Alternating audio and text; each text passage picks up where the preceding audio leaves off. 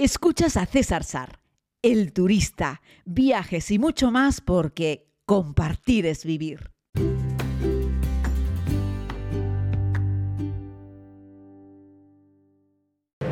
Saludos querida comunidad, les doy la bienvenida de nuevo en este podcast diario de viajes. Estoy una vez más en el interior del transporte, del minibús en el que nos estamos transportando de un lugar a otro. Hoy sí que les estoy grabando este podcast con mi equipo habitual, con mi micrófono Rode enchufado al iPad y bueno, aunque escuchen sonido de fondo, evidentemente espero que la calidad de audio sea mejor que la que les he entregado en estos días pasados donde no me vi por más que grabarlo directamente con el propio teléfono, pero bueno, aún así está ahí estaba cumpliendo con mi compromiso diario con ustedes de ir transmitiéndole las cosas que voy viendo eh, cuando viajo por el mundo, ¿no? Me siento un poco como el tío de los Fraggles, ¿se acuerdan ustedes aquella serie de televisión eh, que no me acuerdo se llamaba el tío Matt, eh, que era el Fraggle que salía al exterior. Los Fraggle vivían como en un subterráneo y él era el único Fraggle que había salido al exterior y viajaba por el mundo y mandaba postales, ¿no? Bueno, pues me siento un poco como, como ese tío Mac de los Fraggle que recorre el mundo y les va contando las cosas que va viendo, ¿no? Y bueno, para mí es un verdadero placer, ¿no? Decirles que, bueno, lo que me habéis preguntado por el clima, pues en Jordania ya empieza a hacer calor, no algo sofocante ni imposible, un calor dentro de lo razonable, y de este tipo de países. Les estoy grabando este podcast para que se hagan una idea rumbo a la zona de Petra, donde vamos a dormir esta noche, porque mañana abordaremos la visita a Petra durante todo el día, así es que el podcast mañana lo entregaré por la noche para poder hablarles en profundidad de la visita a Petra. Estamos atravesando desde hace ya varias horas una zona de inmenso desierto, donde prácticamente no hay nada. Vemos alguna explotación de fosfatos en este inmenso desierto y estamos atravesando una carretera en línea recta casi infinita sobre un asfalto negro.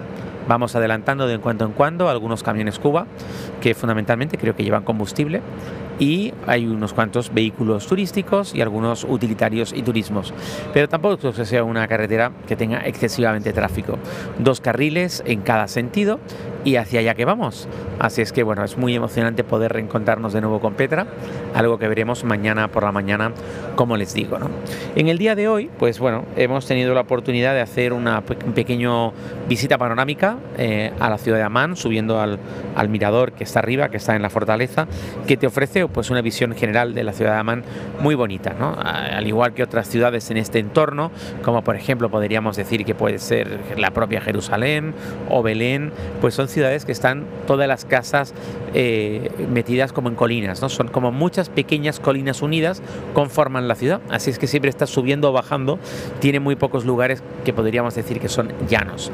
Pero bueno, hemos estado divisando desde un par de miradores una imagen muy bonita de la ciudad de, de Amán sin que podamos decir que Amán sea de por sí una ciudad muy bonita, característicamente hablando. Lo que sí podemos decir es que no está pintada con 18 millones de colores, sino que todo tiene un aspecto bastante eh, amarillo claro, ¿no? Eh, por, la, piedra que utilizan, eh, por el revestimiento y por la pintura que le ponen no sé si voluntario o involuntariamente, pero tiene cierta uniformidad. Es como un caos bonito y la verdad es que merece mucho la pena. Hemos ido a visitar la iglesia ortodoxa de San Jorge. Eh, aquí vive una comunidad importante de cristianos ortodoxos. Creo que son un 12% de la población, aunque mayoritariamente son musulmanes. Eh, aquí no viven judíos, por cierto, que se lo preguntaba precisamente hoy a Samira, nuestro guía. Eh, pero sí hay, como decíamos, una comunidad muy importante de palestinos. Más del 60% de la población en Amán son palestinos, así es que son mayoría y por goleada. La iglesia ortodoxa de San Jorge, además de ser un edificio interesante, podríamos decir, es el lugar en el que se encuentra el mapa fabricado con mosaicos más antiguo del mundo, en el cual queda representada Palestina. Y la verdad es que es muy interesante. Bueno, han hecho una réplica que la han colocado en, un, en una especie de pizarra gigante para que los guías puedan con tranquilidad explicarnos qué tiene el mapa, qué comprende, aunque sobre ese mapa luego se construyó la iglesia ortodoxa y queda un poco raro porque hay columnas que están como en la mitad del mapa, hay parte del mapa que ha sido destruido, otro que se ha deteriorado y hay un trozo importante del mapa que se conserva y que es visitable y puedes verlo, hacerle unas fotos, unos vídeos después de esa charla de interpretación para poder intentar entender el significado de ese mapa y la importancia que tiene por el tiempo en el cual quedó reflejado. ¿no? Y bueno, hemos continuado la visita hacia el monte Nebo, que es otro de los puntos fundamentales, ¿no? Un monte que lo compraron ya en su día los franciscanos y que bueno, han hecho un pequeño museo que también tiene pues una iglesia. Y desde donde se puede divisar, es un lugar muy estratégico, donde se puede divisar buena parte del Valle del Jordán, también se ve un trocito del Mar Muerto. Eh, y bueno, pues desde ahí eh, se puede ver un poco más a lejos, se ven las torres de la propia ciudad de Oman, aunque el día no estaba especialmente claro, eh, se podría ver al otro lado del Gran Mar Muerto, se puede ver Jericó, Jerusalén, hoy no llegábamos a verlo a simple vista, pero está ahí detrás, ¿no? En un lateral del Mar Muerto, ¿no? Y bueno, es importante porque en este lugar fue donde Moisés divisó por primera vez la tierra prometida. Sabéis que Moisés, bueno, es un, para algunos es una figura depende de cuál de las religiones, porque aparecen varias de las religiones, ¿no? Pero Moisés fue un profeta que divisó la tierra prometida, aunque nunca consiguió eh, llegar a ella, ¿no? Nunca pudo poner sus pies en este lugar, ¿no? Y bueno, fundamentalmente lo que hemos hecho después, además de comernos un dulcito muy rico, que es un detalle que ha tenido con nosotros Samir, el guío, el guía que nos ha parado en un sitio a comer un dulce tradicional, que se come caliente, que está hecho a base de queso, queso que queda prácticamente fundido, eh, que lleva queso, lleva eh, leche, lleva pistachos, eh, ¿qué más lleva? Ah, y lleva almíbar también. Y bueno, la verdad es que es un postre contundente, pero muy rico, la verdad. Y, y sémola, y lleva sémola de trigo. Eh, este mismo postre también lo comes también en Turquía, por ejemplo, lo comes también en Egipto. Está muy rico, pero cada país le da su punto, ¿no?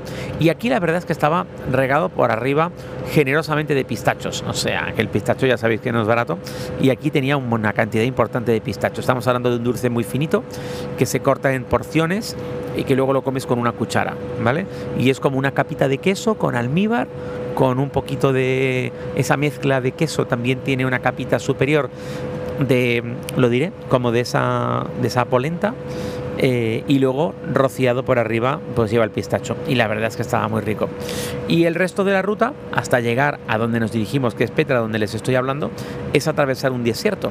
Yo ya le había dicho a la comunidad que estos viajes son viajes en estas tierras aunque el país no es muy grande que hace requiere hacer mucha carretera. Hay que hacer muchos kilómetros de carretera. No porque las distancias sean muy largas eh, sino porque bueno, depende de hacia dónde te muevas, las carreteras están de una forma o de otra y además, perdón, te comes los atascos de entrada y salida de la ciudad, sobre todo también con la ciudad de la ciudad de Amán, ¿no? Así es que ya les digo, hicimos una horita y pico hasta la parada para comer, un buffet muy rico, por cierto. La verdad es que incluso los lugares de parada turística, por decirlo de alguna manera, son, son buenos. Es decir, la calidad es muy buena y eso es algo que pues, nos llena de alegría, ¿no? Saber que estamos comiendo bien. Los precios, pues ya les digo, a veces nos hacen un pequeño descuentillo, algo que siempre viene bien, y podemos decir que son precios turistas, pero es lo que nos toca. Estás en la mitad de un desierto que no tienes más opciones. La alegría que te da es que al menos sabes que estás comiendo rico y algún plato tradicional, como un plato con arroz y pollo, muy bien especiado con algunos frutos secos, que no recuerdo su nombre, pero que me, recordó un poco al plof que comen en Uzbekistán. Solo que el plof en Uzbekistán se hace con carne de cordero y no con pollo. Pero la verdad es que era algo bastante parecido, un arroz especiado con frutos secos y luego con un poco de carne, ¿no? En este caso la carne era, era el pollo. Yo me estoy poniendo ciego, tanto para comer como para cenar como para desayunar, con los famosos entrantes que los tienen también en el desayuno. Así es que estoy comiendo humus al mediodía en la cena y en el desayuno también estoy comiendo humus, pero también estoy comiendo esos preparados con berenjena cocinada, con berenjena al horno, eh, que algunas veces lo hacen, perdón, picadillo y otras veces hacen una pasta y lo que hace es que cambia el nombre, pero que está muy rico, ¿no? Y luego también tienen esos quesos blancos semi, semifrescos que no recuerdo aquí cómo se llaman, pero que se recuerda un poco el queso feta y a este otro queso que comen también en, en Turquía. Al fin y al cabo estamos hablando de que todos estos países que están o mirando o limítrofes a la cuenca del Mediterráneo, pues tienen una gastronomía muy similar, pero igualmente deliciosa y que merece la pena probar y disfrutar, que es lo que estamos haciendo. Y a partir de ahí, nada, de nuevo carretera, que es el tramo que les estoy grabando en estos momentos, y no tengo muchas más novedades que contarles en el día de hoy, pero mañana va a ser un día importante, un día clave, un día estrella.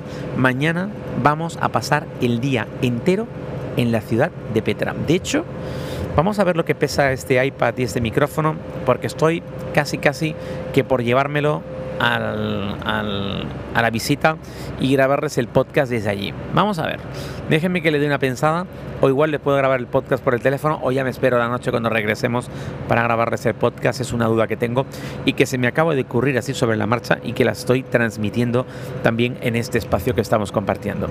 Un abrazo muy grande querida comunidad, espero que estén muy bien, aquí estamos disfrutando como niños de uno de los países más interesantes eh, del mundo, Jordania. De hecho, cuando le hacen una encuesta a los españoles y le preguntan lugares del mundo que quieren visitar, prácticamente todo el mundo en España tiene en su lista visitar Jordania.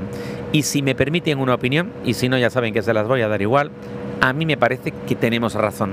Jordania es uno de esos sitios que hay que visitar. Un abrazo muy grande y nos escuchamos mañana, ya con una larga historia en la increíble ciudad de Petra.